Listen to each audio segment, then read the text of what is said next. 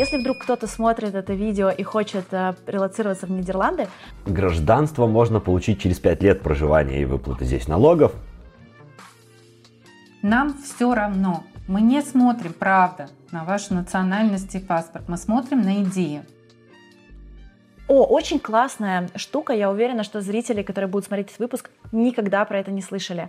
Это же просто... Удивительная штука. Здесь есть кофешопы. И дальше они ставят мельницу. И здесь на улицах не пахнет травой. Это хорошее место, да? Ой, вообще замечательно. Привет, меня зовут Юлия, я сейчас нахожусь в Харлеме, это Нидерланды, и я переехала сюда 26 сентября 2022 года. А, Меня зовут Миша Ларченко, я родился в Беларуси, сейчас я нахожусь в Амстердаме, и я переехал сюда из Минска в начале 2015 года. Меня зовут Нина Рыбчак. Я нахожусь э, в Нидерландах, в маленьком городе Хилверсум, 20 минут от Амстердама. Я переехала в Нидерланды два года назад по стартап-визе. Я, естественно, это самое очевидное, программист, разработчик программного обеспечения, и поэтому для меня как бы переехать, особенно тогда, было вообще не проблемой. Мой случай нетипичный, потому что я не айтишник, не digital. Мы использовали идею семейного предпринимательского бизнеса, и с этой идеей переехали по стартап-визе. Вообще небольшая предыстория про меня, чем я занимаюсь и как вообще так э, случилось, что я переехала. Очень давно я работала в компании по защите бренда. Это борьба с контрафактом, с контрабандой, с любыми другими нарушениями в области интеллектуальной собственности. И мои клиенты в основном были клиенты международные. И моя работа постоянно предполагала всякие командировки, там Америка, Франция, Германия, Нидерланды и так далее. Эту компанию я покинула и написала на LinkedIn о том, что, дорогие мои коллеги, э, партнеры, э, в этой компании я больше не тружусь, э, так что вот вам контакты там, других ребят, можете общаться с ними. И через 20 минут мне написал вице-президент моего прямого конкурента мирового о том, что давай встретимся, поговорим. Мы встретились, поговорили. а Он сразу сказал, что очень хочет меня в команду и хочет меня именно с релокацией. Ну, у меня очень такая своя личная история, связанная с Нидерландами, э, поскольку у меня младшая дочка занималась, занималась и занимается конным спортом очень много лет. То есть связи здесь со стартапом нет изначально никакой, да, но Нидерланды наряду с Германией — это ведущие мировые страны в этом виде спорта. Мы ездили сюда очень много с семьей э, на соревнования международные. Она член национальной сборной России была много лет и так далее. Вот, и страна очень понравилась, я посмотрела, как здесь все организовано. А два года назад, эм, скажем так, тенденции на российском м, рынке и вообще вокруг да, стали такие, что захотелось э, рассмотреть возможность все-таки релокации и возможность ведения э, бизнеса в Европе, на европейском рынке. И как раз в связи с этим Нидерланды оказались одной из самых интересных стран в плане инновационных идей, да, в плане инновационного бизнеса. А, У нас с мужем компания в России, которая занимается разработками материалов и одежды для пожарных, огнестойкой одежды. И одну из вот разработок мы использовали для идеи стартапа европейского, потому что для российского рынка она не подошла, она слишком дорогая и, ну, скажем так, фокус на другие моменты в России. А для Европы это как раз было очень интересно для Нидерландов. Я получил контракт прямой с э, голландской фирмой, то есть была возможность, ну сейчас она есть, переехать сюда, например, по, через какую-нибудь компанию белорусскую или российскую, которая здесь работает, но тогда я уезжал сюда именно напрямую. А вот этой самой релокацией занималась тогда компания? Э, Они все оформляли, они здесь подавали заявку на разрешение, на все. Единственное, что с меня требовалось, это, естественно, собрать какой-то пакет белорусских документов, их надо было перевести некоторые из них, надо было заверить, поставить апостиль на них. И, собственно, отправил я только, по-моему, если не ошибаюсь, я отсканировал их, отправил сканы, и этого было достаточно, чтобы оформить мне все документы, и затем я уже в посольстве оригинал только показывал для того, чтобы получить MVV-визу.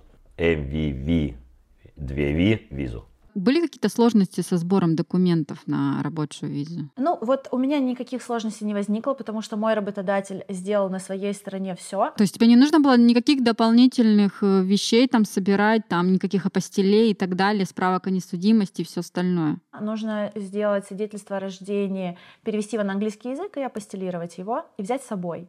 Потому что рабочая виза — это просто рабочая виза, она действительно всего три месяца.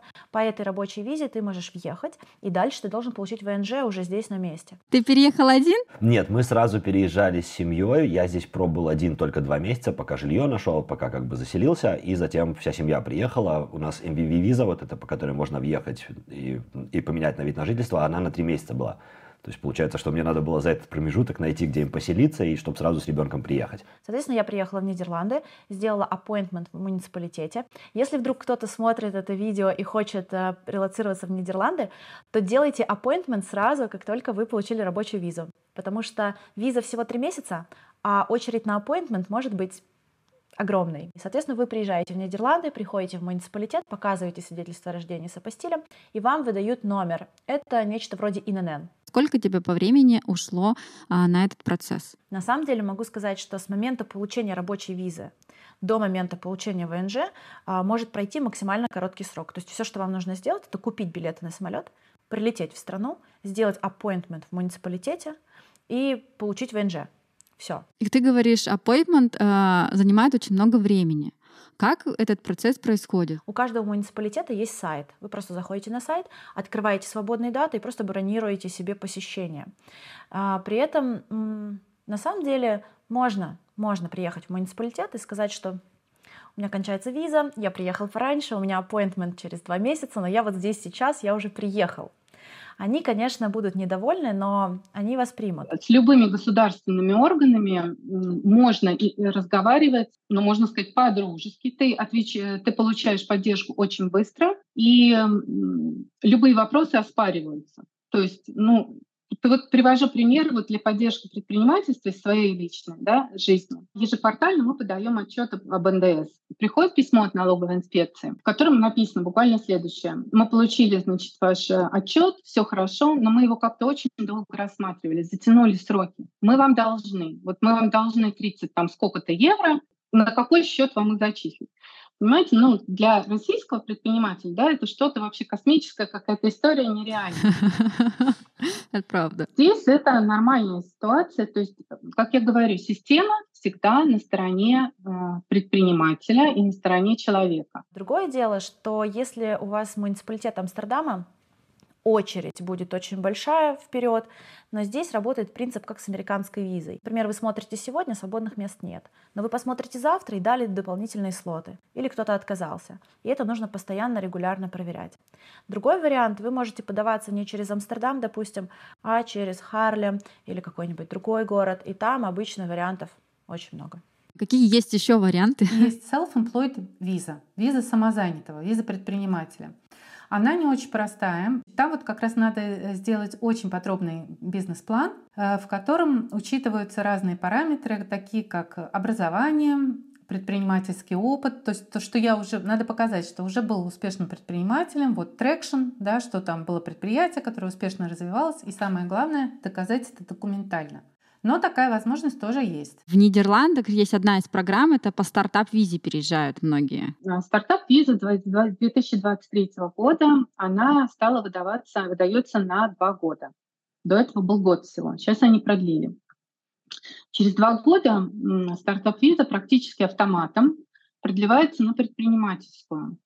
Почему автоматом? Потому что для продления предпринимательской визы важно показать инновационность, а у стартапа она априори, то есть стартап априори зарегистрирован в агентстве предпринимателей как инновационный бизнес. Mm. Поэтому ну, получается, что ты набираешь вот этот минимум ну, сразу уже, да, без, даже если м, ты не, там, не знаю, никаких результатов за два года не достиг, да, и при, на прибыль не вышла, это не является противопоказанием для продления. Это очень круто.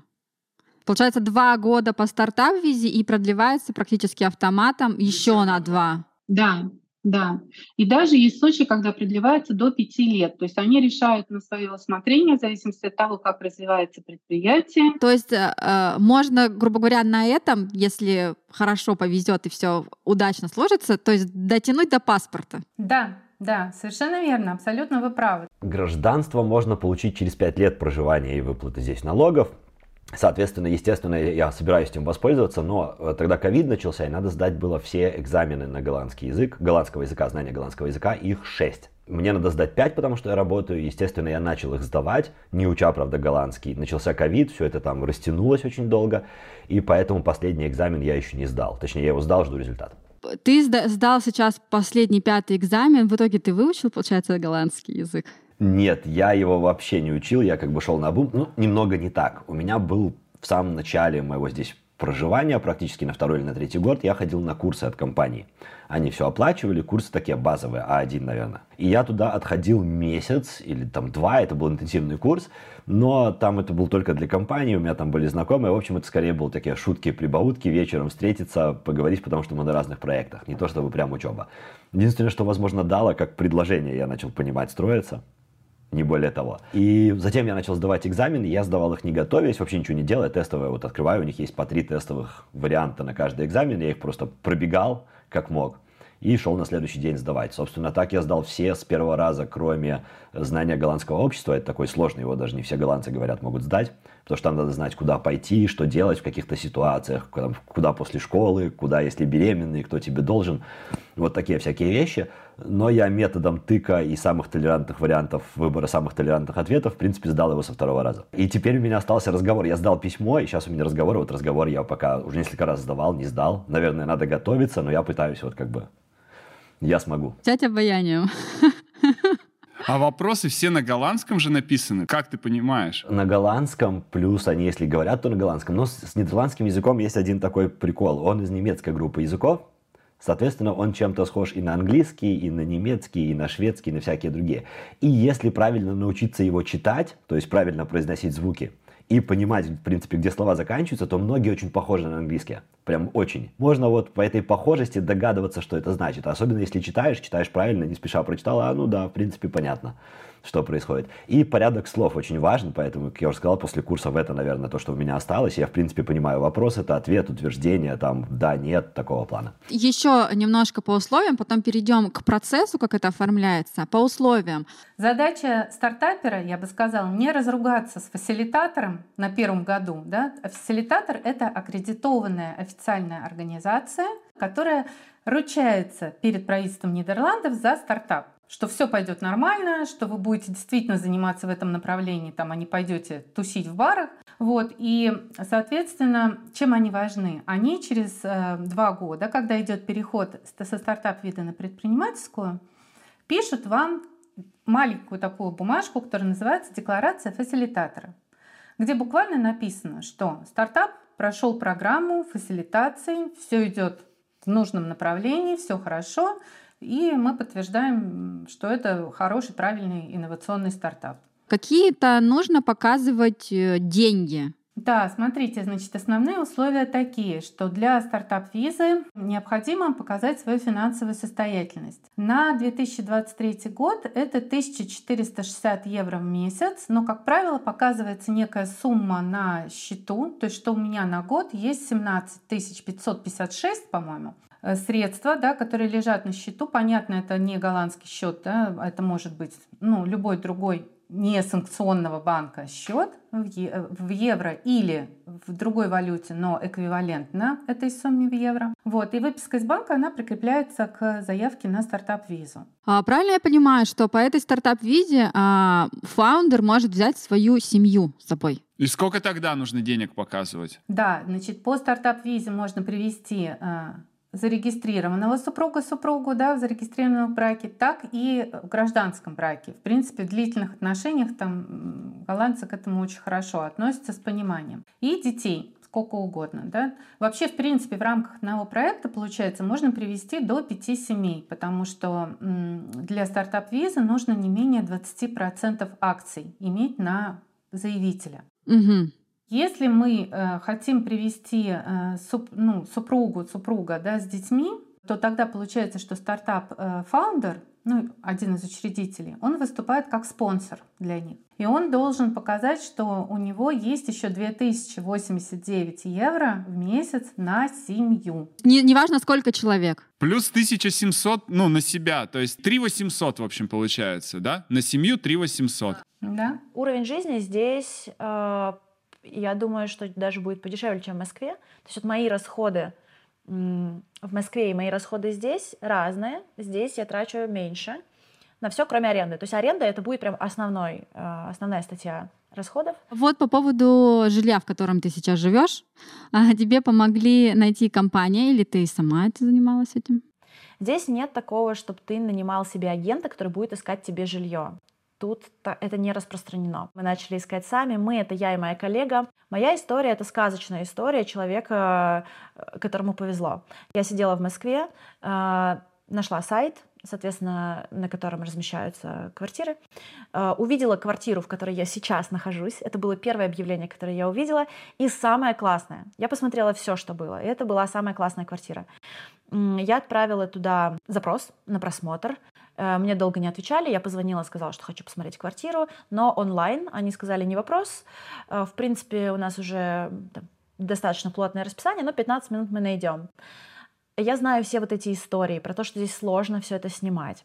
А, и я попросила свою коллегу из офиса, чтобы она приехала на место со мной в телефоне. То есть я буду онлайн, но она приедет, чтобы она подтвердила, что я работаю, что я экспат, что я ценный сотрудник, раз за меня приезжают вот смотреть. Она приехала, она посмотрела квартиру, я посмотрела квартиру, э, и мне сказали, что таких, как я, еще 50, и собственник будет делать выбор, кого в итоге нужно пригласить. Я написала письмо о том, что я все понимаю, но мне очень нужна эта квартира, я хочу ее снять. И плюс э, у меня тоже есть квартира в Москве, и я понимаю, как это вообще, и я буду очень бережно относиться к вашему жилью. И вообще я очень скучная и только работаю, больше ничего не делаю. И они меня выбрали. Э, все это заняло три дня. Я подписала договор, и я приехала уже, то есть меня квартира уже ждала. И за сколько месяцев тебе нужно было оплатить? Э, залог оплачивается в размере 2, получается, наверное, размера, два платежа, да, и первый месяц. А какие документы просят э, предоставить для контракта? А для контракта нужен обязательно рабочий контракт, подтвердить, что ты работаешь, раз. Два, нужно, эм, я не знаю, как это правильно называется, это, спи, это листочек, на котором э, написаны твои, то, что ты получал зарплату. То есть подтверждение того, что ты уже получал зарплату. А, это твой БНС. А, БНС — это вот этот номер, а, нечто вроде ННН, получается. Если у тебя контракт не бессрочный, а срочный контракт, то нужно намерение твоего работодателя письменное о том, что он собирается продлить с тобой контракт. И сопроводительное письмо, как к резюме. Прям серьезные смотрины. Здесь не ты выбираешь квартиру, квартира выбирает тебя, это действительно так. Давай вернемся к этому вопросу. Ты, когда приехал, сначала снимал квартиру, потом а, через какой-то период, через год, да, можно брать уже ипотеку ну, какую-то. Брать можно практически сразу, зависит от того, какой у тебя контракт с работодателем. Я приезжал на годовой контракт первый, соответственно, если бы я хотел взять ипотеку, мне надо было 15% своих денег. Такие условия. Как только я получил постоянный контракт, а некоторые переезжают сюда сразу на постоянный контракт, то ты можешь брать ипотеку. У тебя как будто бы контракт работаешь пока можешь, там, э, пока не умрешь. Поэтому тебе дают ипотеку, и тогда давали, я брал на 102% от стоимости жилья, то есть налог тоже покрывало. Вот. Э, сейчас дают 100, соответственно, 2% там налога надо самому платить, э, там нотариуса, когда ты нотариуса покрывала ипотека, сейчас такого уже нет надо вот какие-то свои деньги. Когда я брал своих денег, надо было минимум. Главное, вот контракт есть, зарплата устраивает, сумма подходящая, квартиру нашел, оценщики оценили ее в нужную сумму, все сошлось. То есть мы все посчитали, мы поняли, что ипотека будет выгоднее, но есть минус. Ипотека тебе а, может быть одобрена только если у тебя есть стаж в этой стране от 6 месяцев и больше, а в некоторых банках это от 12 месяцев стаж в стране, во-первых.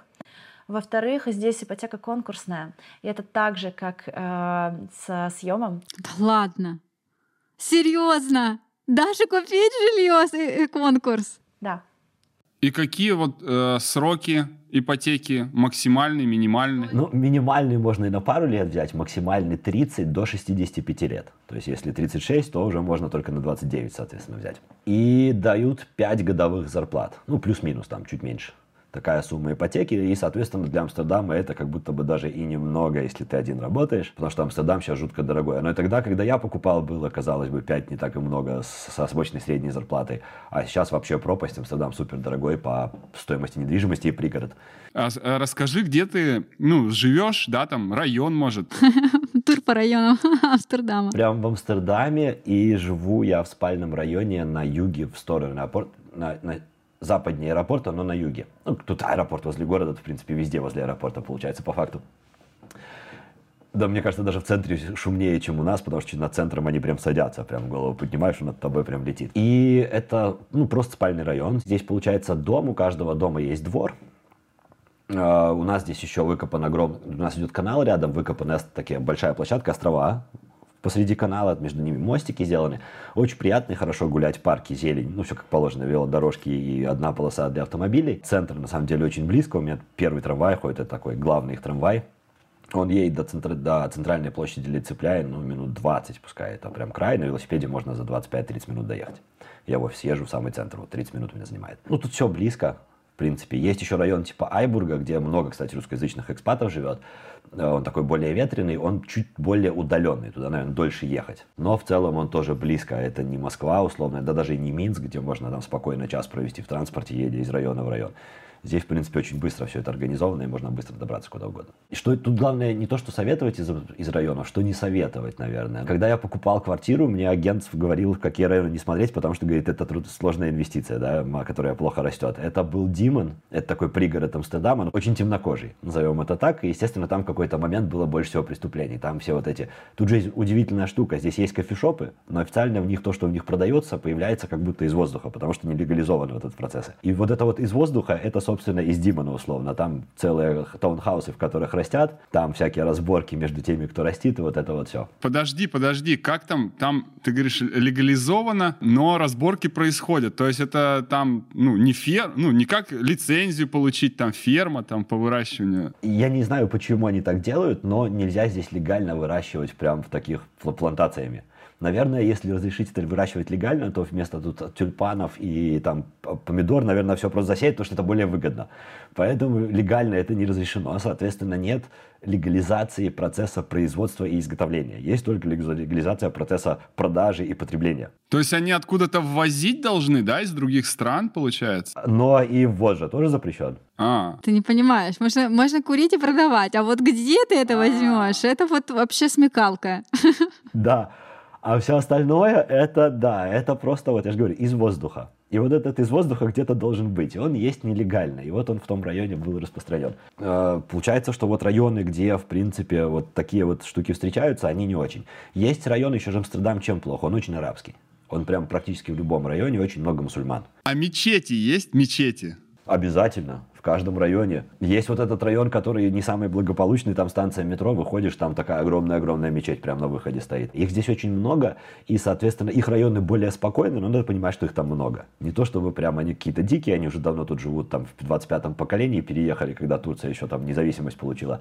И они тут живут вроде бы нормально, но с другой стороны с этим надо свыкнуться, что белые люди есть или на самых окраинах Амстердама, в частном секторе. Вот у нас тут такой район рядом есть, там вообще их нет. Только одни голландцы. Или они живут э, в центре, потому что это туристы снимают недвижимость. И туристы, собственно, и ходят. Все остальное очень арабский.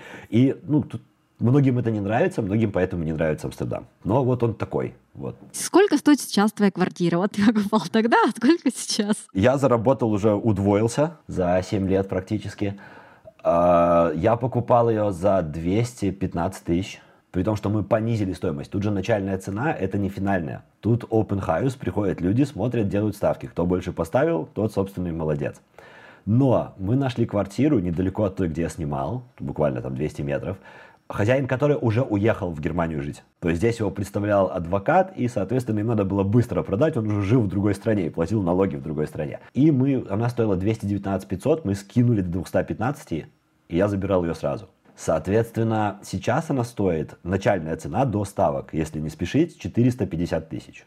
Да ты уже почти миллионер. Все, голландский. А, ну, я полумиллионер. Еще, еще пару лет. Да, у меня есть знакомый, который, в принципе, с квартиры так и стал миллионером. Он купил возле зоопарка, ну, там, на 4 месяца раньше, чем я, за 350 тысяч. И это прям самый центр города. И там 85 квадратов, двухэтажная.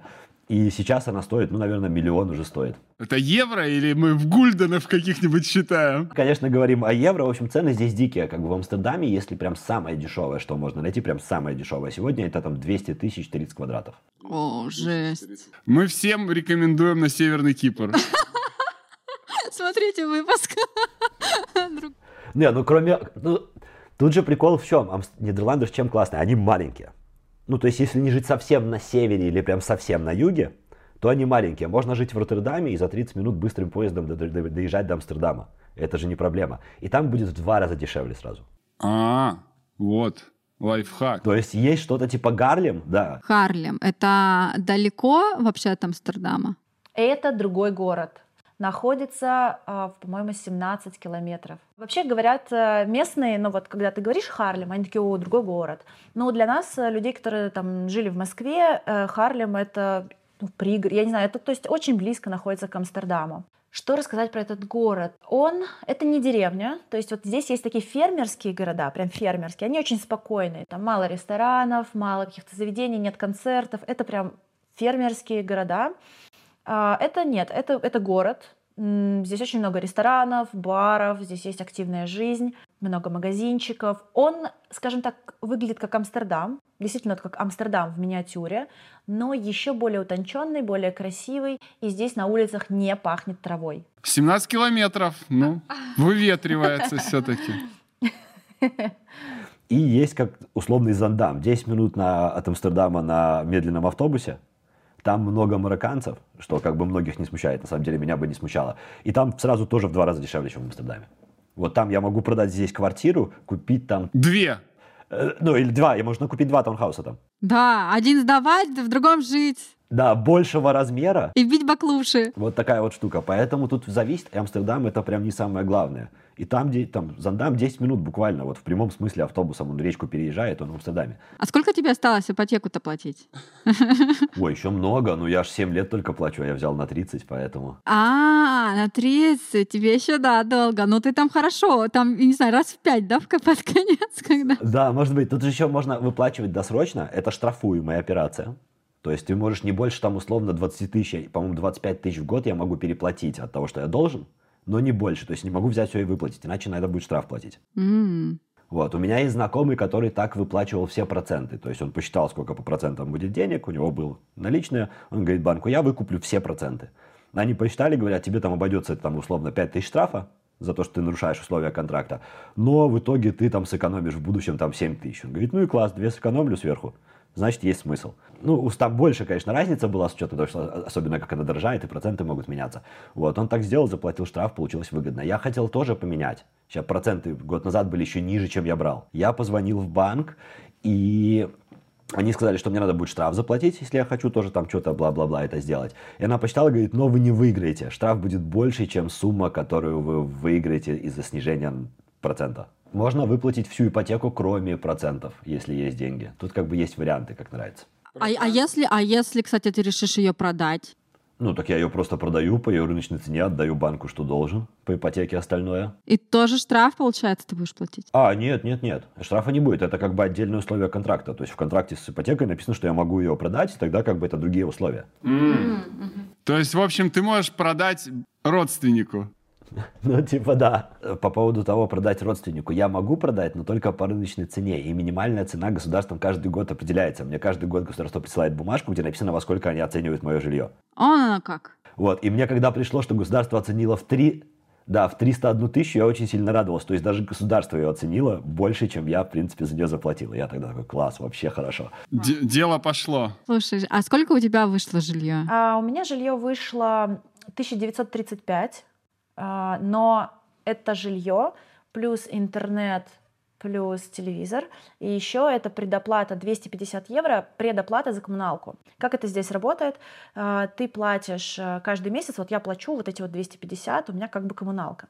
В конце года они сравнивают счетчики, они это управляющая компания или там хозяин, а, сравнивают счетчики, и в случае, если я потратила меньше, на меньшую сумму, мне деньги возвращают. Но это фантастика с текущими ценами. В случае, если я потратила больше, я должна доплатить еще за год того, что... Короче, мини-депозит за коммунальные платежи. Да, верно. И, и ты пока не знаешь, сколько они составляют в месяц. Я пока не знаю, нет, я примерно рассчитываю, так примерно, а, но думать об этом я пока не хочу. Ну вот смотри, а батареи же, вон я вижу, есть, да, по-моему, за шторами? Да, Они тепленькие или горячие? Тебе не холодно ли тебе девица? они, е- они еле тепленькие. Еле тепленькие, да? Там не ввели в Нидерландах уголовное наказание за температуру выше 18 градусов? А, нет, здесь а, история, в общем, такая. Все зависит от дома, в котором вы живете. У каждого дома есть а, energy level. Бывает energy level A, это классный дом, новый, только построили, и energy level G. Это когда дом старый, одинарные стекла и вот эта вся история. Я сейчас нахожусь в Energy Level G. М, У меня очень крутой старинный особняк, у меня потолки 4,5 метра. Вот Вы не видите, но это потрясающе. У меня стекла в пол, и это очень красивая и очень холодная квартира. Я научилась заклеивать окна, а, заклеивать под дверью вот эти щели. Сейчас я сижу дома, на мне меховые тапки. Да, здесь влажность очень большая. Здесь влажность такая, вот, наверное, процентов 95. Поэтому, наверное, кажется, что сыро. Но как бы я, мы отопление этой зимой включали один раз, не помню почему, я приболел, по-моему, мне было холодно, знобило меня. Мы отопление-то даже не включаем. Не бывает тут холодно, не, не, не бывает. На севере, на севере, да. Есть же север Нидерландов, стоит не забывать, у них есть север, и там бывает снег. Ага, хорошо. Ну, в общем, так по рассказам, очень все у тебя хорошо налаживается. Но у меня наладилось. Не зря переехал. А, а ты, кстати, сам как себя считаешь? Я уже привык, но я, получается, как? Я в Минске прожил, после того, как в Минск переехал, три года с половиной. А здесь я живу семь с половиной. То есть я здесь живу больше, чем в условном Минске. Тут большая часть моей независимой жизни прошла. Соответственно, я себя ощущаю, как будто я здесь жил, живу и буду жить. И э, я помню, как это было, например, в Минске, но я не уверен, что я хотел бы заново это все проходить. То есть все заново учить, понимать, как это работает, кому звонить, куда идти.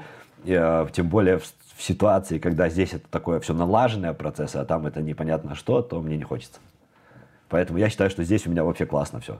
Квартиру купил, кота завел, ребенок растет. Мгм. А многие экспаты отмечают а, такую проблему с детьми, что ребенка нужно заставлять дома говорить на русском, потому что ему уже проще говорить либо на английском, либо на языке страны. Но в Нидерландах, я понимаю, английский и голландский, в принципе, на уровне используются.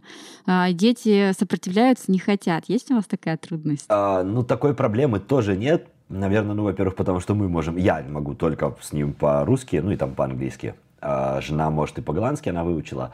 Но еще он опять-таки потребляет много контента на русском. Вот этого бумагу смотрит на ютубе, еще каких-то этих блогеров детских, которые делают на русском языке. И, соответственно, он все равно его много слышит. Соответственно, много комментирует и много говорит по-русски. Поэтому мне кажется, что именно из-за этого вот такой проблемы нет. Если бы он смотрел только что-нибудь голландское, а у них тут практически ничего нет нормального, или там английское, возможно, вот проблема возникла, но ему вот русский нужен в его интересах, и поэтому вот так совпало. Мгм. А расскажи немного про а, голландские школы, как там все устроено. А, В принципе, очень похоже. Есть младшая школа с а, четырех лет можно отдавать ребенка в школу, с пяти обязательно. То есть можно пораньше его отправить. Мы, естественно, с четырех отправили. И это будет, наверное, лет до 11. Я уже еще точно не знаю, мы еще не доросли, поэтому я не вдавался в эти подробности. Но затем у него будет средняя школа, и затем или высшая, или тут колледж, очень похожая система. Вот эти, тут они только называются, вот для этого экзамена надо было, наверное, знать ВБО, МБО и еще какие-то там ББО.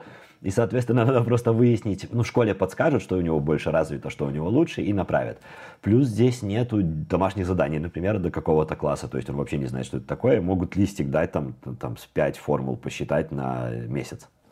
И его там сядет вечером или очень лениво посчитает за 10 минут. А все, больше ничего не дают. А, В школу они носят только еду, в принципе, все в школе, там у них и книжки, там у них все-все-все, ноутбуки им выдают, надо только наушники свои приносить. Мгм. То есть ребенок уже подготовленный в школу пошел, он немножко говорил. Да, да, да, он уже что-то, по крайней мере, слышал, видел и мог, возможно, даже как-то там понимать и отвечать. Э, А уже в школе, ну, очень много, на самом деле, экспатов в школе, а сейчас еще и украинцы те же появились. И поэтому там, наверное, в принципе, детям как-то ну, и раз много экспатов, надо им, наверное, немного по-другому преподавать. Я не знаю, как у них там это работает, отличалось ли это от обычной школы, где одни голландцы, но вот в школе у него вообще без проблем голландский очень хороший, прям очень высокого уровня. А вот а вообще сколько они времени проводят в школе? Ну, то есть у них пятидневка там с 8 до 4 или как это происходит? Да, у них получается 5 дней в неделю, с 8.30-45 начинаются занятия до 14-15 у нашего ребенка. Ну, может, может варьироваться, где-то 8.30 начинается, в 2 заканчивается дня. Они там 5,5 часов, за это время у них там есть ланч, наверное, на полчаса, то есть реальной учебы там без перерывов, может, часа на 4-4,5 такой. А еще же они с утра новости смотрят, то есть они приходят, смотрят новости, что произошло, то есть тоже какое-то время занимает. И поэтому я думаю, что реальной учебы там еще меньше. Хотя новости смотреть тоже учеба. Э, новости смотрят. Это вместо линейки у нас была линейка по понедельникам, да? А тут... Ну да, типа того. Ну, чтобы знать, что в мире происходит. Причем они смотрят такие не, не детские новости, а нормальные. То есть они знают, если там что-то происходит, если там условно война, или там футбол какой-то, чемпионат мира, или еще что-то. Они в школе об этом знают из новостей. И при этом у них нет домашнего задания? Нет, нету. И как вот по ощущениям у тебя э, они успевают осваивать информацию, вот вообще учиться, или это, или это мало, слишком щадят их, недостаточно? Нет, но у них же есть тесты, у них раз пару раз, наверное, в год тесты проходят такие государственные, где они оценивают уровень развития, строят там графики, потом мы ходим, нам показывают, объясняют, что все это значит. И там есть и математика, и чтение, и язык, и все-все-все. И можно по графикам смотреть. Плюс я же видел, что он таблицу умножения учил. Ему же давали этих пару формул посчитать на неделю. Вот, поэтому там была таблица умножения, наверное, они ее тоже прошли. Нет, ну я имею в виду тебе как по родителю, по ощущениям. По сравнению с тобой, как тебя учили. Да. Нет, конечно, это прям даже не школа. Это какой-то детский летний лагерь, где немножко учеба, все там... А, еще же на улицу гулять ходят, да, там кроме обеда еще же они гулять ходят на школьную площадку. Санаторий прям. Голландский санаторий. Да, такой скаут, скаут. Скаутский клуб, да. Где еще пару уроков есть. Так что мне кажется, что вроде как не так интенсивно все, но с другой стороны, я же не вижу, что они проходят, я не вижу этих домашних заданий, я не знаю даже, что они изучили, а чего они не знают. Но затем мне показывают на графиках, что все хорошо. И тебя, в общем, устраивает. По местным меркам все хорошо, почему меня должно не устраивать, если тут считают, что хорошо? А, кстати, вот чтобы попасть в школу, а, нужно а, выдается как приписное по району, где вы живете, или ты можешь выбирать по рейтингам школу. Как вы вообще выбирали школу? Можно ее выбирать как-то?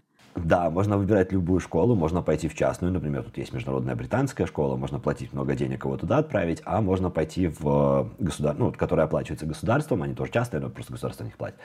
И э, просто чтобы было место. Мы ходили здесь, нам пару школ нравилось, нам нравилось Монтессори, ты там, не знаю, слышали, нет? Да. да. Пошли туда, там все занято. Есть очень красивая одна школа, пошли туда, там вейтинг-лист. Возле нас есть Одиссей, огромная классная школа, там вейтинг-лист.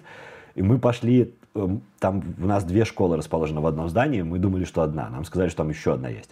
Мы туда пришли, и там было место, и мы просто отправили. Это сколько-то стоит? Или это... это бесплатное образование? Школа бесплатная. Э, ну, там можно 30 долларов за что-то в год платить, по-моему, за сервис они онлайн используют, где можно оценки смотреть и сообщения отправлять. Вот за это надо платить, все остальное бесплатно. При этом садики, наоборот, платные, потому что садики частные, а не государственные. И стоят очень много, то есть где-то ну, от тысячи до полутора тысяч в месяц надо будет отдавать, если отдавать его там на 6 часов, на 8 день. Мы, как экспаты, получили тогда два дня по 3 часа бесплатно в садике. И у него уже было там два с чем-то года, то есть мы его там полтора года вот так поводили и затем уже в школу можно было отдавать, поэтому так какую-то нам дали что-то бесплатно. Плюс жена не работает, поэтому было окей. А ты сейчас на данный момент работаешь а, в компании голландской, русскоязычной, белорусской? Во-первых, у меня есть свой стартап, который мы давно запустили. А расскажи про свой стартап, что вы делаете? О, мы стартап года в Беларуси 2016, что ли, или 2017. В общем, мы два раза его выигрывали. Первый раз у нас была с одним и тем же стартапом. Была одна идея, но за год она кардинально поменялась, и название, и все, и мы еще раз выиграли стартап года в Беларуси. Это стартап о путешествиях, 80 Days называется.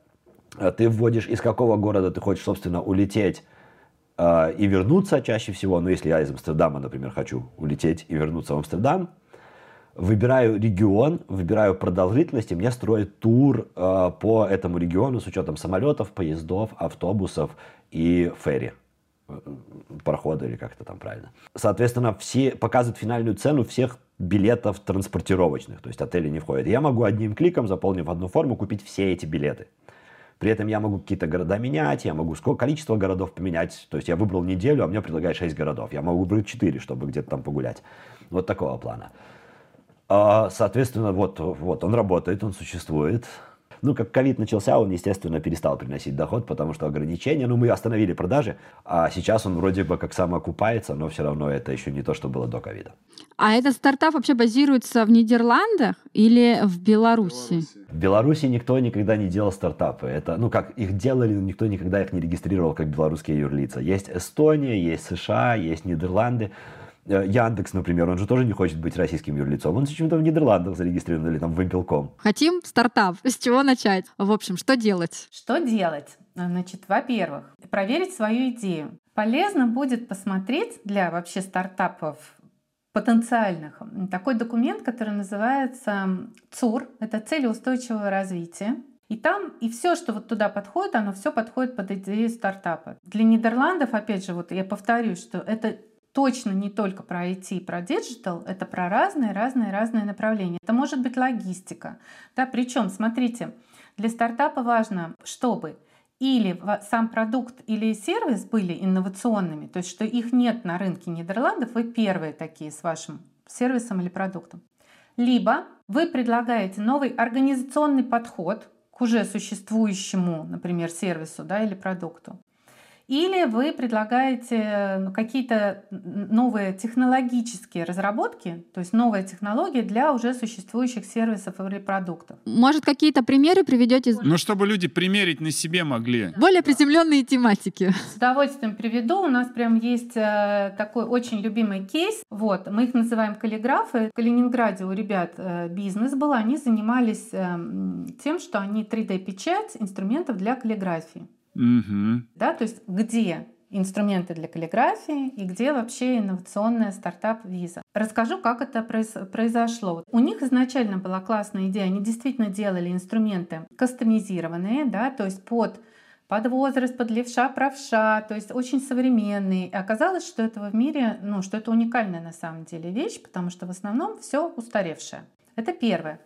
Но этого было мало. И мы сделали исследование, и нашли доказательства того, что каллиграфия исключительно благоприятно влияет на мышление. Мышление, совершенно верно, и на профилактику вот таких вот заболеваний, да, связанных с ментальным здоровьем, как Альцгеймер, деменция там. И выяснилось, что э, эти заболевания, они, э, скажем так, очень сильно помолодели, да, то есть это проблема вообще не для пожилых людей, а вообще для всех, вплоть до детского, начиная возраста, из-за стресса, из-за всего. Пластичность мозга, да, наверное, как-то? Разные центры мозговые, это научно доказано, и мы, подава... и мы подавали их проект не просто как инструменты для каллиграфии да, физические, а как платформа, на которой можно будет а. купить инструменты, б.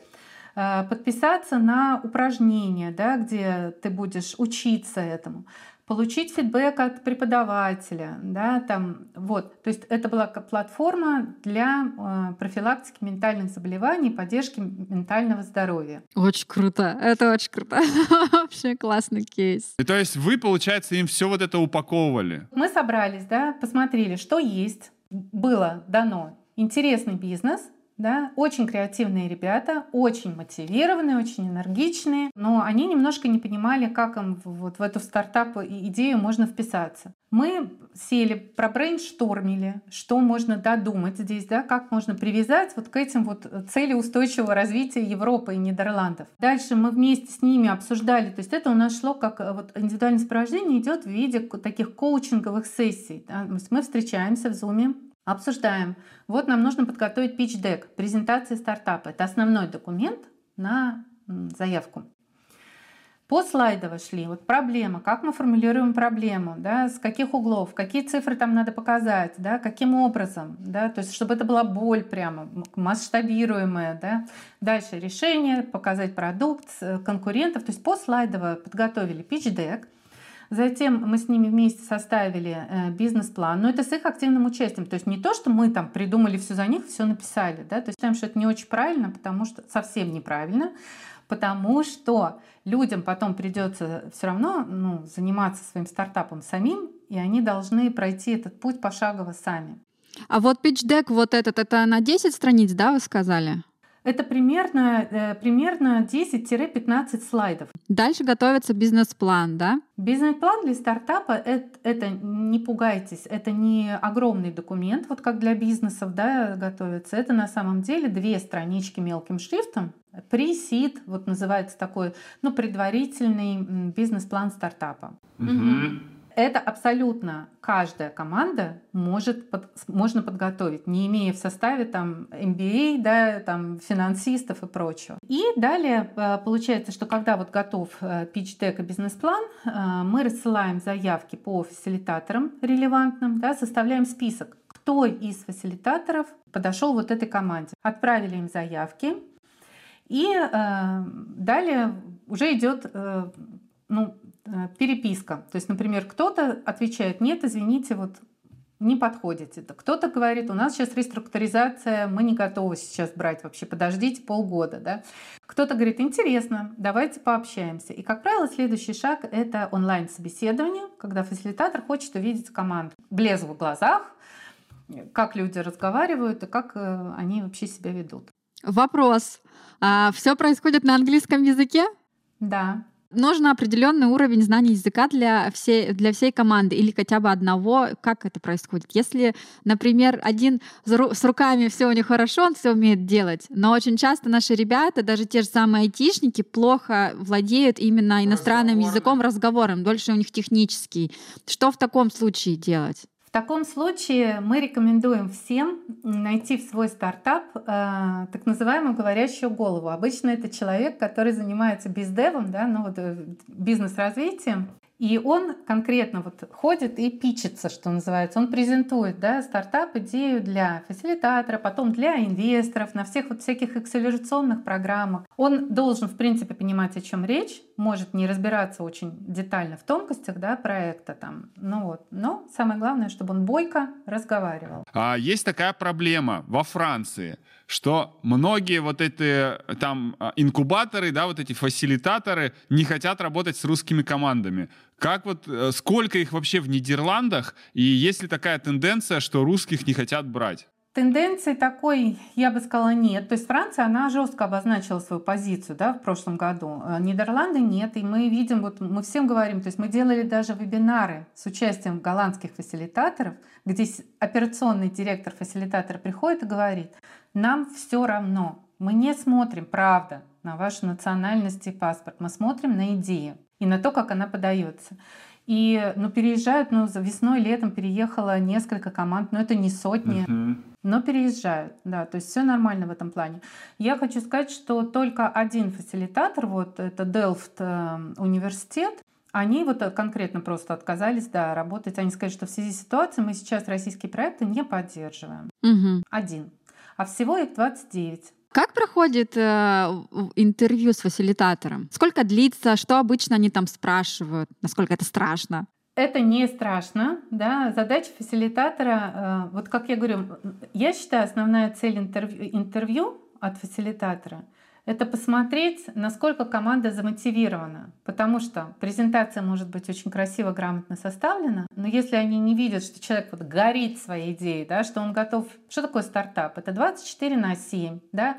это лапша доширак там когда-то, потому что ну, ты все, все вложил вот в этот стартап. Они вот это и хотят увидеть что ты готов прямо пахать, пахать и пахать на, на, на свою идею. Их задача просто дать одобрение. Или там платится какой-то членский взнос. Ну, то есть вообще какая их дальше функция? Это хороший вопрос. Самое главное, что для стартап-визы, что нужно? Первое, да, чтобы фасилитатор одобрил проект и подписанный договор с фасилитатором. То есть вот этот договор, он прям прикладывается к заявке на стартап-визу. Без него даже никто рассматривать не будет. Дальше. Фасилитаторы делятся на несколько видов коммерсы, да, коммерческие фасилитаторы, которые говорят, вот вы нам заплатите, условно говоря, наша программа будет стоить 8, ну примерно я сейчас говорю, 8 тысяч евро в год, вы нам будете платить в месяц там по 700 там сколько-то там евро, да, за это у вас будет место в коворкинге, адрес регистрируемый для компании официальный, и плюс возможность посещать разные вот мероприятия для стартапов, да, всякие мастер-классы, встречи с инвесторами, там прочее, прочее. Это первый вариант. Второй вариант. Э, есть такой фасилитатор, как, например, Antler. Это огромный, прям глобальный фасилитатор. Э, он не только в Нидерландах, у него больше 10 офисов в мире. Они берут бесплатно, но э, там тонкость какая? Они в конце программы отбирают лучшие стартапы, и в лучшие они инвестируют 100 тысяч евро в обмен на 10% акций. Круто. Да, да. А остальные просто, ну, как бы дальше пошли сами вот уже развиваться как могут. Такой тоже вариант есть. И в принципе я хочу сказать, что многие фасилитаторы, они имеют структуру холдинга, в которую входят венчурные инвесторы, да, например, государственная какая-то структура поддерживающая, там, допустим, университетская структура, которая дает доступ к исследовательским лабораториям, там, к исследователям и так далее.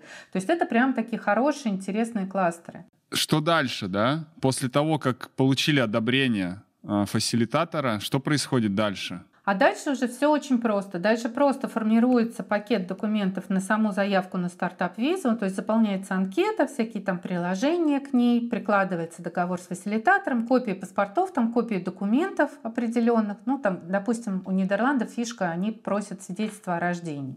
Апостелировано? Да. А срок действия апостиля? Э, вообще, в принципе, бессрочный он. Отлично. У нас есть.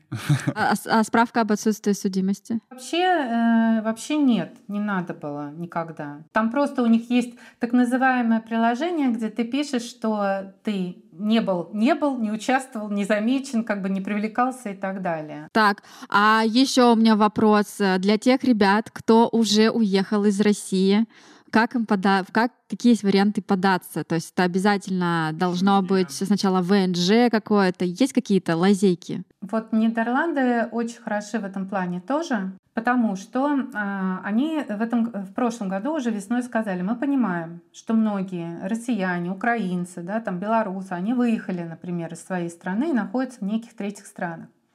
Поэтому э, они э, написали официально о том, что если вы живете, ну, если вы выехали, например, в Казахстан, то в Казахстане есть консульство Нидерландов, и можно подать документы там. Если вы в Узбекистане, то вы едете в Казахстан, в ближайшую страну, потому что в Узбекистане нет консульства Нидерландов. Соответственно, если вы оказались в стране, где нет консульства Нидерландов, вы едете в ближайшую, прям вот, ну, территориально соседнюю да, страну, где это консульство есть и там подаете документ. Это один вариант. И второй вариант. Можно приехать по Шенген-визе в Нидерланды и здесь уже по почте конкретно послать конверт со своими документами. Но а, для того, чтобы приехать по Шенген-визе, а, уже должна быть подтверждение вот этого фасилитатора же, правильно? То есть у тебя уже должно быть письмо, договор с фасилитатором заключен, правильно? Уже вот это все должно быть сделано. В идеале, да. Нет, но по Шенген-визе-то может заехать любой человек, да?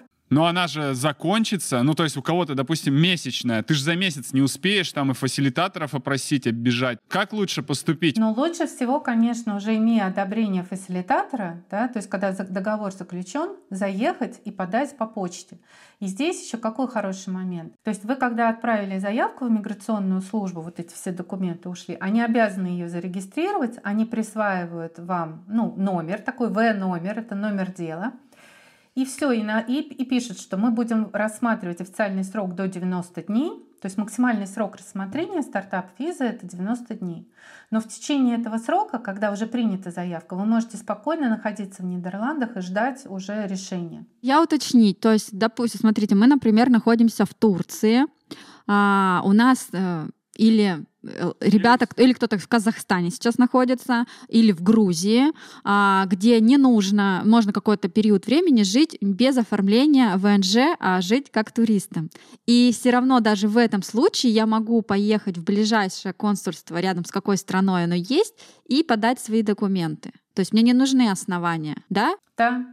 Это же просто да, это хороший лайфхак. Потому что целые придумывают люди схемы, как получить шенген, чтобы въехать в страну, чтобы податься, либо получить где-то ВНЖ, чтобы подать на эту визу Д. И, в общем, куча, куча, куча, куча, куча обходных различных путей э, люди сейчас ищут, чтобы как-то попытаться переехать в страну своей мечты.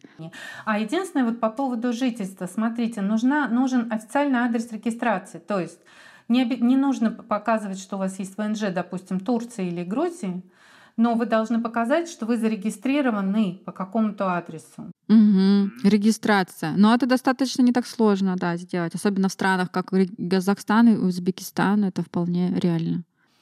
Вот. Далее, что еще? Для стартапа в Нидерландах э, вы должны показать, да, что у вас есть средства для собственной жизни, но плюс в чем? Эти средства, в отличие от Германии, например, они не замораживаются на счете, не блокируются. То есть вы можете на них жить. Поскольку вы стартап, все понимают, что вы не зарабатываете какое-то время. Ну, это нормально, допустим, да, не выходите на прибыль. Соответственно, вы не платите себе зарплату и не платите с нее налоги. Живете на средства с личного счета, которые не являются доходом, налогом не облагаются. Угу. Еще надо знать, что в Нидерландах для стартапов есть целая, э, ну, не знаю, целый ряд схем налоговых льгот и бонусов, всяких вычетов. Как начинающий предприниматель тебе раз сразу там вычли из, из налогооблагаемой базы там определенную сумму. То есть ситуация, когда, допустим, официальный налог мы видим там 35%, а по факту он понижается до 5% за счет вот всяких вот этих вот схем налоговых для стартапа, для инновационности. Можете примерно сказать, сколько будет вот это для, чтобы правильно сделать эти все вычеты, а, понятное дело, что нужно обратиться к профессионалу, то бишь это бухгалтера. Да, сколько может стоить обслуживание бухгалтера для стартапа? Да, скажу, потому что ну, я сама это, это все время делаю. Значит, здесь никто не берет, конечно, бухгалтера в штат, принято на аутсорсе пользоваться компаниями, их здесь много. Есть также э, компании, которые и русско, Украина там и так далее, язычные, очень такие серьезные. Есть иностранные компании. Я, кстати, не скажу, что русские компании работают дешевле по расценкам, чем голландские. То есть это не всегда э, лучше. Вот, примерно, значит, у них стоимость зависит от количества транзакций в месяц. Но поскольку у стартапов все-таки изначально не очень много да, транзакций, то основные документы, которые бухгалтер делает, это ежеквартальный отчет по НДС. Четыре раза в год. А, примерно получается, ну, я бы сказала, в среднем 150-200 евро в квартал. Это подъемные средства. Для стартапера. Для стартапера подъемные средства. Так, а еще такой вопрос. А на подачу этой визы нужно ли указывать, что у меня есть где жить, жилье? Ну, то есть а долгосрочная аренда уже в Нидерландах. Нет, потому что это фактически невозможно, и это все знают. Пока вы не приехали в Нидерланды, вы не найдете долгосрочную аренду, с вами никто не будет заключать. Ну, такие специфики есть в некоторых, в некоторых странах. странах замкнутый круг. Типа аренды не будет, пока там счет не откроешь. Счет не откроешь, пока аренды не будет. Ну, теперь по срокам. Вот смотрите, к вам приходит человек с идеей. Вот, допустим, мы к вам пришли с идеей. Ну, приблизительно, сколько это занимает по времени, до вот подачи в консульство, да, там вот этой заявки. Сколько нужно времени на вот эти обсуждения, оформление пич-деков, там бизнес-плана, там акселераторов, там вот сколько вот? Сколько в среднем, да, уходит? Сильно зависит от команды, правда, и от занятости, да, потому что, ну, зависит от того, вы готовы каждый день э, над этим работать, или у вас основной бизнес другой, да, и это идет как, ну, вторым планом. Я бы сказала, что три, три месяца это минимум. Так. Вернее, три месяца это уже с, с коммуникацией с фасилитатором. То есть, в принципе, заявку за месяц можно подготовить.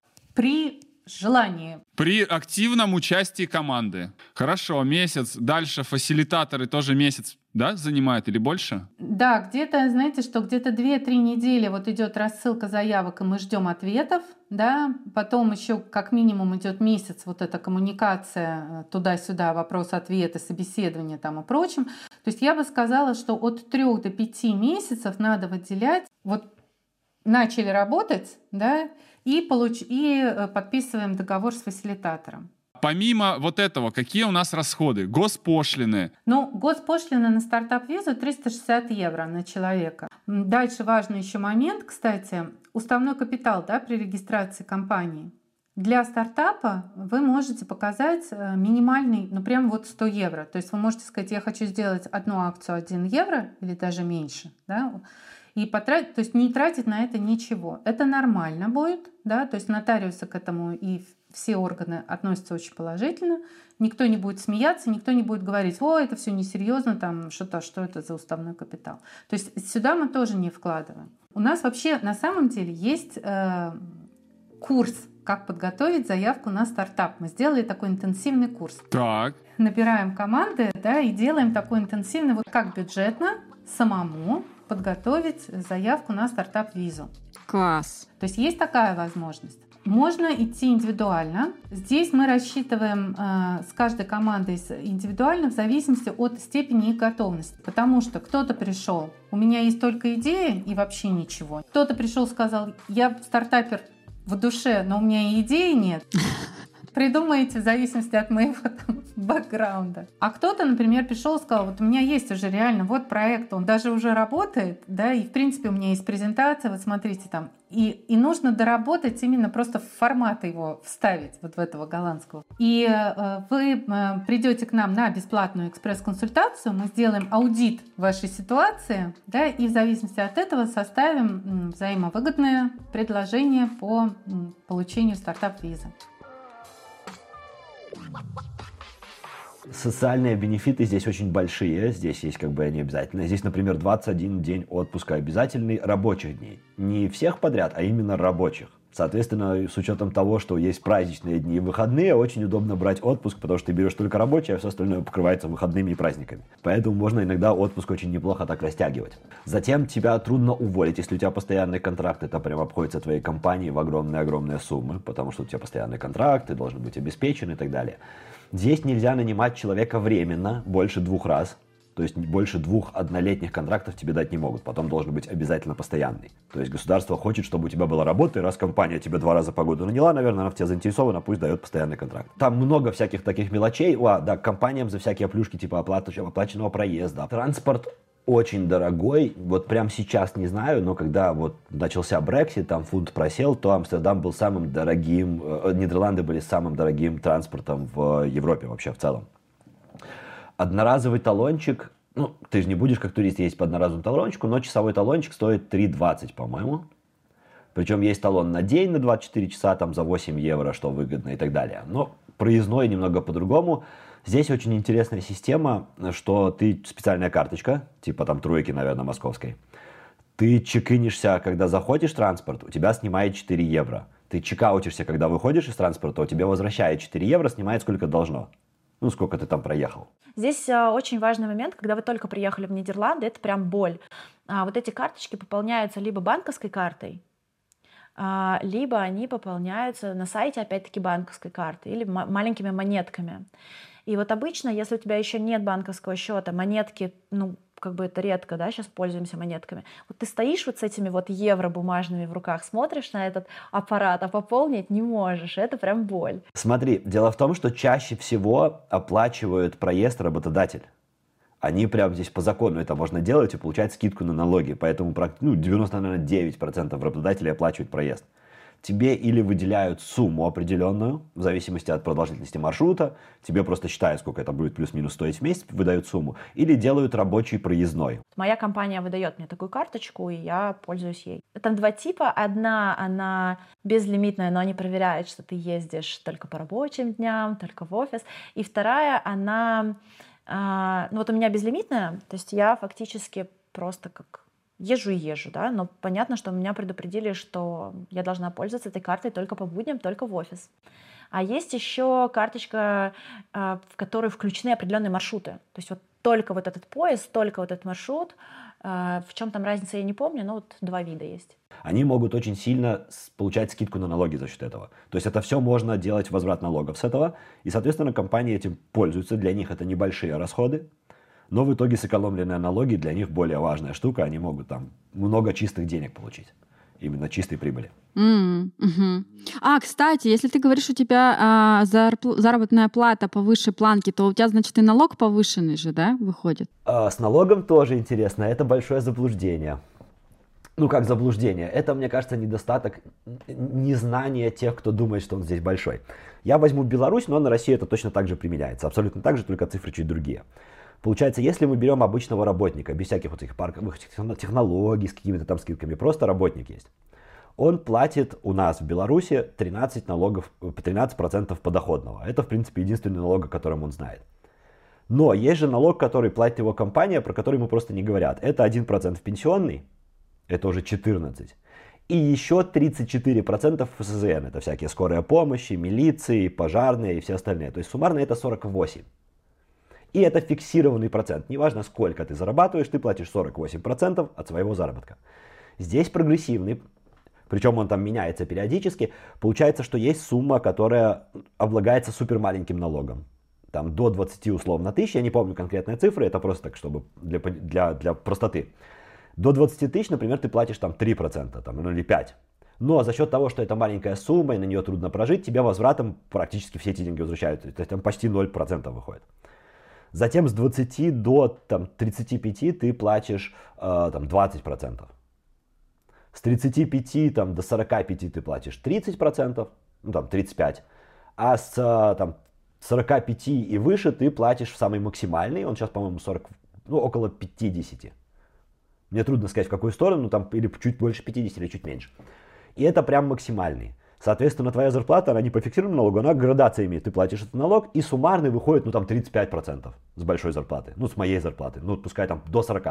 Он 100% до 40, и он меньше, чем то, что я бы платил на самом деле в Беларуси. А, вообще, сразу хочу сказать несколько моментов именно про Нидерланды. А, в Нидерландах все-таки лучше вот лучше куда-то переехать, если вы прям сегодня хотите уехать из России, переезжайте в Турцию и начинаете искать работу в Нидерландах. То есть многие сначала приезжают в страну, и в стране ищут работу. Здесь так делать не надо. Я объясню почему. Потому что в Нидерландах есть такое понятие, как рулинг. Рулинг — это налоговый вычет.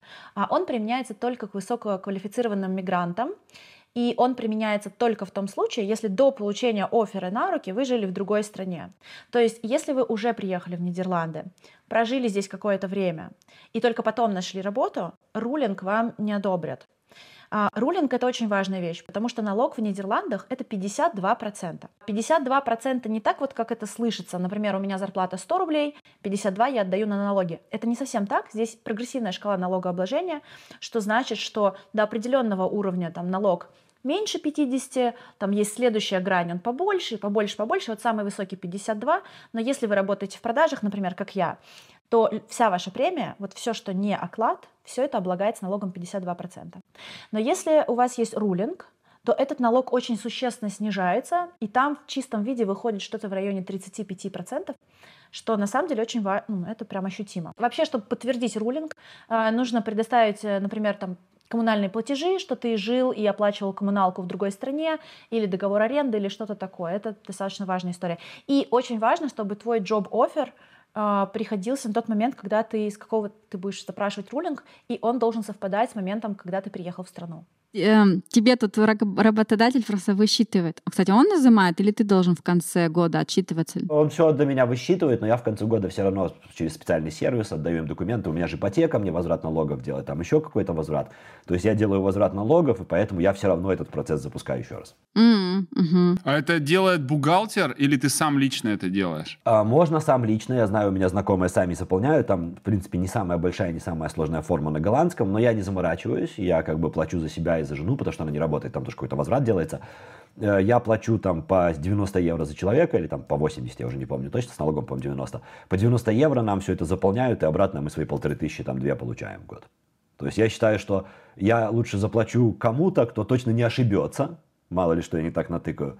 И как бы а, мне это принесет обратно больше, значит, это, в принципе, не зря оплачено.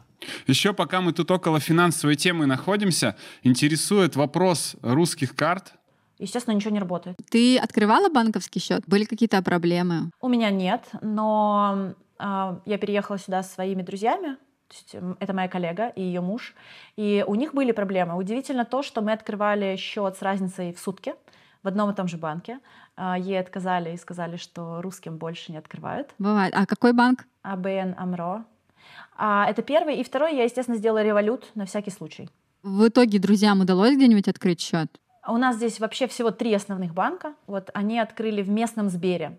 Это АНГ, э, ING, ING он называется такой, оранжевый. Это со львом с таким? Да. Угу. То есть там у них получилось, и то без вопросов уже, не было никаких вопросов. Это заняло больше времени. Почему вообще мы э, туда не идем? И почему изначально я тоже туда не пошла? Потому что туда идут, в общем-то, все, и у них очень большие очереди. Они изначально говорят, что до трех недель открывать счет. Но когда ты переехал, тебе хочется денежку получать уже. И последний вопрос про криптовалюту. Есть ли какие-то обменники, криптоматы в Нидерландах? Это классный вопрос. А, крипта здесь не под запретом, она абсолютно легальна. А, покупать криптовалюту через P2P, честно говоря, я не проверяла, а, легально это или нет, но я это делала. Я это делала с своей карты. Ну, естественно, мне надо переводить деньги в Россию, там из России, как-то все это делать. Я это делаю через USDT и через Revolut. На всякий случай я решила не трогать а, вот эту свою карту зарплатную, делать все через Revolut. Для этого я его и завела. И вот что интересно. Я не знаю, связаны эти события или нет, но недавно я делала онлайн-заказ в магазине на достаточно большую сумму, и заказ мой заблокировали, деньги заморозили, все отменили. И когда я у них спросила, в чем дело, они сказали, что у нас система есть антифрод, наш партнер, который помогает нам отслеживать всякие сомнительные операции. И вот кажется, что ваша карта связана с отмыванием денег какими-то финансовыми операциями. Не знаю, связано это или нет, но вот такая история есть. А деньги разморозили? Да, все вернули, все вернули. А поделись опытом открытия Revolut. Очень просто. Э, ставите приложение, э, дальше заполняете все, что там нужно. Действительно, нужно там сканировать свой ВНЖ, ну, все. И они тебе доставили, доставили карту на, на дом, да? Привезли? Я заказывала экспресс-доставку, мне доставили за двое суток. Угу. А есть какие-то магазины по типу Wildberries, Озон? Э, здесь есть Ball, ball.com, это местный ну, настолько развитых, как вот э, там Amazon, eBay. Здесь есть там eBay доставка, например, можно это все заказать. А, но местный — это Ball. Это прям вот местный marketplace. Но здесь нет такого, что ты сейчас заказал, а через два часа тебе привезли. Экспресс-доставка Озон, да? Есть такая. Здесь такого нет. Здесь тебе привезут ну, день-два, это в среднем. Если что-то у тебя эм, редкое, того, чего нет на складе, тебе придется ждать больше. Угу. Ну, мы в Питере так подпривыкли к такому. Это в Москве всегда обычно все есть. Нам часто приходится из Москвы что-то ждать. Кстати, вот э, в магазин ты заходишь, ты в обморок не падаешь от цен? Я была настолько шокирована вообще ситуацией с продовольствием, если так можно сказать.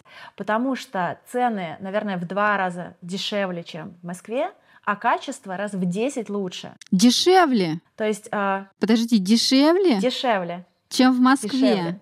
Серьезно? Чем в Москве в каких магазинах? Давай сразу определим. Я не хожу в азбуку вкуса, не ходила. Нет, а я, я могу просто привести примеры. Давай.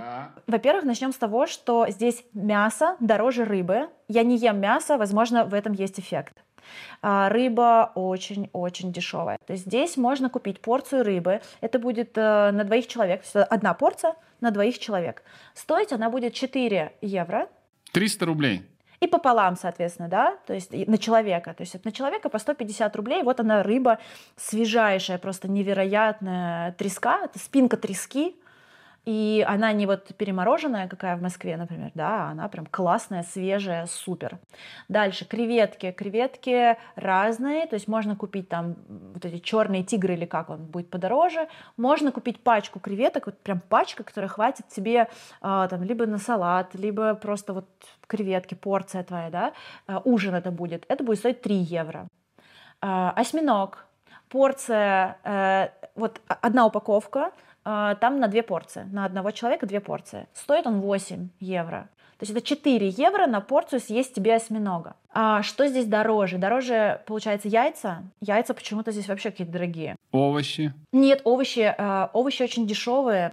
При этом овощи очень классные, и они их здесь выращивают. Вот все ягоды, которые есть на прилавках, например, э, клубника, голубика, малина. Я каждое утро завтракаю. У меня творог с клубникой, голубикой, бананом, о, творог есть, да? Творог потрясающий. Но про творог я сейчас отдельно скажу. Так вот, ягоды, овощи, это все выращивается здесь. У них вот теплица, они все это выращивают. Это очень дешево.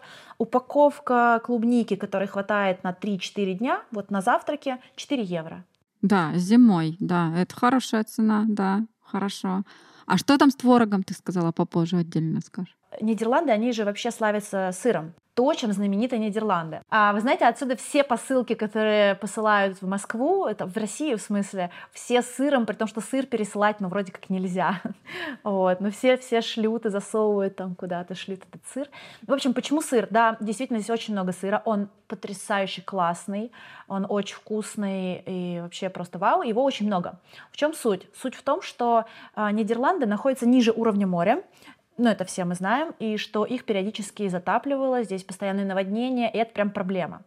И это очень крутая, интересная история, как Нидерланды решили справляться с этой проблемой. Они решили осушать землю. То есть они решили землю обратно забирать у океана. Что они делают? Они, значит, э, делают небольшую насыпь, огораживают небольшое место и делают небольшую насыпь в море, получается. И дальше они ставят мельницу. Потому что мельница — это в первую очередь не для того, чтобы зерно перемалывать, а в первую очередь для того, чтобы откачивать воду. Это такой насос и он откачивает воду из огороженного участка в тот, который не огорожен, получается. Тем самым происходит осушение. И у нас получается кусок земли. Но что это за земля? Это фактически дно моря, да, это то, что на дне. То есть это песок, это там, непонятно что. Что на этом будет расти? На этом будет расти трава. Обычная трава, которую едят коровы. Соответственно, молока в Нидерландах очень-очень-очень много. Но молоко портится. Соответственно, что надо делать? Надо делать сыр. Ага, вот оно к чему шло. Длинная цепочка. Почему славится сыром? Потому что, о, ну, кто бы мог подумать. О, очень классная штука. Я уверена, что зрители, которые будут смотреть этот выпуск, никогда про это не слышали. А, здесь можно собирать устрицы абсолютно бесплатно. И люди ходят собирать устрицы как грибы. Вот сейчас я вам расскажу, как это работает. А, здесь есть пляжи и некоторые побережья, на которые можно приехать. А, обычно сентября по апрель считается самый классный месяц для сбора устриц. А, с собой нужно иметь там а, молоток, отвертку, нож для открытия устриц, резиновые сапоги, там перчаточки, обязательно что-то непродуваемое и очень теплое. И когда, идет, когда наступает отлив, ты просто по ним ходишь, они везде это просто целая огромная вот вокруг тебя устрица. Класс. Последняя медицина, но ты сталкивалась с медициной или, слава богу, еще нет? Это классный вопрос, потому что это боль, и я ее не сказала. Объясню. Значит, здесь такая система. А, здесь обязательно медицинское страхование. Ты обязан а, приехать, и вот с первого своего дня нахождения в стране ты обязан сразу оформить страховку. Если ты не успел, ничего страшного, у тебя есть три месяца, но ты ее будешь оформлять вот с первого дня, вот как ты приехал. Эта система подразумевает, что если у тебя нет страховки, у тебя нет медицинской помощи. А если у тебя нет страховки, ты не придешь в аптеку и не купишь э, никакой э, там аппарат, э, препарат, какие-то таблетки. И вообще, если ты заболел, то у тебя два варианта. Вариант первый. Ты идешь в любой магазин и покупаешь парацетамол и нурофен. Еще капли в нос. Вот эти три вещи, которые есть всегда. Парацетамол, нурофен, капли в нос и больше ничего. И они вот здесь привыкли к тому, что они растут с детства, болеют они там, не болеют, они употребляют только эти таблетки. И у них реально так, судя по моим знакомым, что я слышу, у них очень сильный иммунитет из-за этого. Кстати, вода. У них вот вода идет здесь э, из, эм, как это называется, из крана.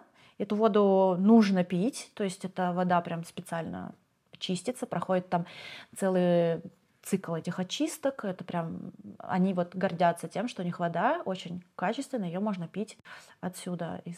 У них вообще не принято покупать, да, не принято покупать бутылки какие-то, вот это все не, не принято. Они очень гордятся тем, что они очень бережливые, экономные, такие прижимистые. Здесь ходит такая шутка, что почему нет штор на окнах? Ни у кого. Ну, вот как бы принято, что здесь открытые окна. Во-первых, потому что протестане, нечего скрывать, смотрите, я как бы вот честный человек. А во-вторых, то, что шторы стоят денежку. Почему важно, я говорю, что вот они здесь протестане? Это важно, потому что протестантизм — это экономия, раз, это демократизм в расходах, два, это открытость, три, и а, отсюда вот то, чем они гордятся. Они гордятся тем, что у них э, король ездит на велосипеде. Они гордятся тем, что они... Вот здесь вообще не принято а, делать шоу-офф. То есть ходить в брендах, например. Вот они никогда не купят вещь, на которой будет вот огромный логотип во всю твою кофту. Они будут покупать дорогие бренды. Но но так, чтобы на них не было нигде вот, вот логотипа. А, они очень не любят показывать свой достаток. Здесь вообще это некрасиво. Тебе могут сделать замечание, если ты где-то что-то пытаешься вот показать свой достаток. То есть вот есть Нидерланды, и Нидерланды это как такой уровень, э, с которым я все равняю. Это 100, планка в 100%. Если ты едешь туда, где говорят, что выше 100%, это обычно север. Это Норвегии, Швеции, Дании и все остальное. Там холодно, там условные магазины с алкоголем закрываются очень рано, как бы делать там нечего, скучно, и там солнце рано садится. Затем ты едешь на юг, но там все проблемы неблагополучных стран. Там бедные люди, грязные дороги, плохой общественный транспорт и очень жарко при этом. То есть, а Нидерланды это такой уровень, что у меня сейчас на улице сегодня было солнце и плюс 12, у меня летом будет 25, и вроде как ветер не сильно холодный. И здесь все классно, ровно, велосипеды ездят, дождей не так много, как в Беларуси, как бы это странно не звучало, и мне все нравится. А, вообще, ты тусуешься больше, вот в Голландии ты живешь, ты тусуешься больше в русскоязычном среде или все же в местной? То есть получается, что у нас здесь прям комьюнити, а потом началось, что из Япама, где я работал, сюда много людей переехало, и ты прям встречаешь знакомых на каждом углу. Кафе открыл мой бывший коллега из Циклума, и из Япама потом мы вместе работали. От блинную открыл в Амстердаме. То есть Амстердам это место, где есть люди, которых я знал, знаю, и поэтому у меня здесь есть кому пойти, куда пойти. Мне не надо новые знакомые да, если захочу, то можно попробовать, но они как будто бы не нужны старые, это никуда не делись, они же приехали вместе со мной. Все свое ношу с собой. В Нидерландах люди очень приветливые, они всегда готовы прийти на помощь, но они очень холодные. И сделать здесь друзей среди местных — это очень большая проблема. Это прям сложно, это непросто. Те приезжие, которые здесь уже давно, ну, скажем, тоже русские ребята, которые приехали там год назад, допустим, они уже немножко на дистанции, потому что, ну, они уже местные, они уже здесь давно. Вот. И это, я не говорю, что все так. Дембеля такие. Иммиграционная дедовщина. Ну вот давай подытожим. Из плюсов это то, что здесь все супер сделано для человека. Нельзя не ходить в отпуск, тебе обязательно отправить, нельзя тебя уволить, если у тебя постоянный контракт. Ну, вот эти все штуки, которые я рассказывал. То есть, как бы совершенно более спокойно ты себя чувствуешь, если ты как бы здесь живешь. Ну, и желательно с гражданством. А затем плюс это то, что здесь все такое мультикультурное. Здесь английского достаточно для абсолютно всего. Не надо голландский, в принципе, в Амстердаме и там в Роттердаме он точно не нужен вообще. То есть можно с английским обойтись, ну, желательно выучить голландский, но, в принципе, если сюда переезжать, то никакого дискомфорта без голландского нет. А, здесь очень много интересных музеев, прям интересных музеев. Здесь очень много классных картин. А, Все, что касается культурной сферы, то есть это музыка. Вообще говорят, а, не знаю, насколько это правда, часто слышу, что Нидерланды это такая некоторая некоторый центр электронной музыки. Нельзя сказать центр Европы, ни географически никак, но они так расположены, что отсюда удобно вообще куда-то ездить. Очень много классных э, артистов, групп сюда приезжают. Здесь есть дешевый аэропорт в Эндховене, есть дорогой аэропорт в Амстердаме, есть рейсы в США прямые, есть в Исландию, Ирландию, Сингапур. Куда угодно отсюда можно улететь. Вообще вот прямо из Нидерландов. Никуда не надо ехать, никуда не надо идти. И еще один, наверное, плюс – это то, что Нидерланды относительно успешная финансовая страна, и Европа для тебя, по крайней мере, Европа не кажется дорогой. Ты едешь в дорогую Норвегию, окей, она дороже, но это не критично. Ты едешь в Испанию, она дешевле, и как бы не критично, но дешевле, и это приятно. Ты себя не чувствуешь кем-то, что я там приехал из условно, не знаю, Хорватии с хорватской зарплатой и такой, а, что я здесь в Нидерландах могу себе позволить. Ты собираешься, ну, как бы вот получишь паспорт, и ты собираешься уехать куда-то из Голландии, там, из Амстердама? Обратно в Беларусь, да, к батьке. Ну смотри, у меня же есть ребенок, то есть у меня не то чтобы прям большой выбор до конца его учебы вообще какой-либо был. Я даже так скажу. То есть он по-голландски учится в голландском учебном заведении с по голландским законам, правилам и по голландской программе. То есть ему надо заканчивать обучение здесь. Это, ну, как минимум школьное, это логично. А, во-вторых, у меня здесь контракт, хорошая зарплата, и мне здесь нравится, у меня здесь друзья, и я живу в Амстердаме, почему я должен хотеть уезжать как бы куда-то? Надо, чтобы было как в Нидерландах, но чуть-чуть теплее. Mm-hmm. Это где, например? Это Нидерланды через 10 лет после потепления вот этих всех. А, глобального потепления. То есть надо подождать немного, снега у нас уже больше нет. Вообще, я поняла твою стратегию успешной жизни. Надо немножко подождать. Нужно просто немножко подождать. Нет, я стараюсь не ждать. Никто не отменяет того, что хотелось бы насобирать денег или на пенсию уехать в Испанию в какое-нибудь теплое место, и поэтому этот вариант рассматривается как такой вариант, когда не надо работать. Пока мне надо работать, я считаю, что мне здесь неплохо платят, здесь все классно, и почему нет? Это хорошее место, да? Это же рай, здесь чистый воздух, небоскребы красивые. Вот. Но мне бы хотелось, наверное, пожить в других местах. Точно не в США, точно не в Азии. Я бы думаю, по Европе, а самое оптимальное по старушке Европе было бы очень классно. Ну, такие дела. Надеюсь, этот выпуск был полезен для тебя, и ты не забыл подписаться на наш канал. Также приходи к нам в телеграм-чат и телеграм-канал. Там ты найдешь еще больше полезной информации. И помни, вместе релокация просто.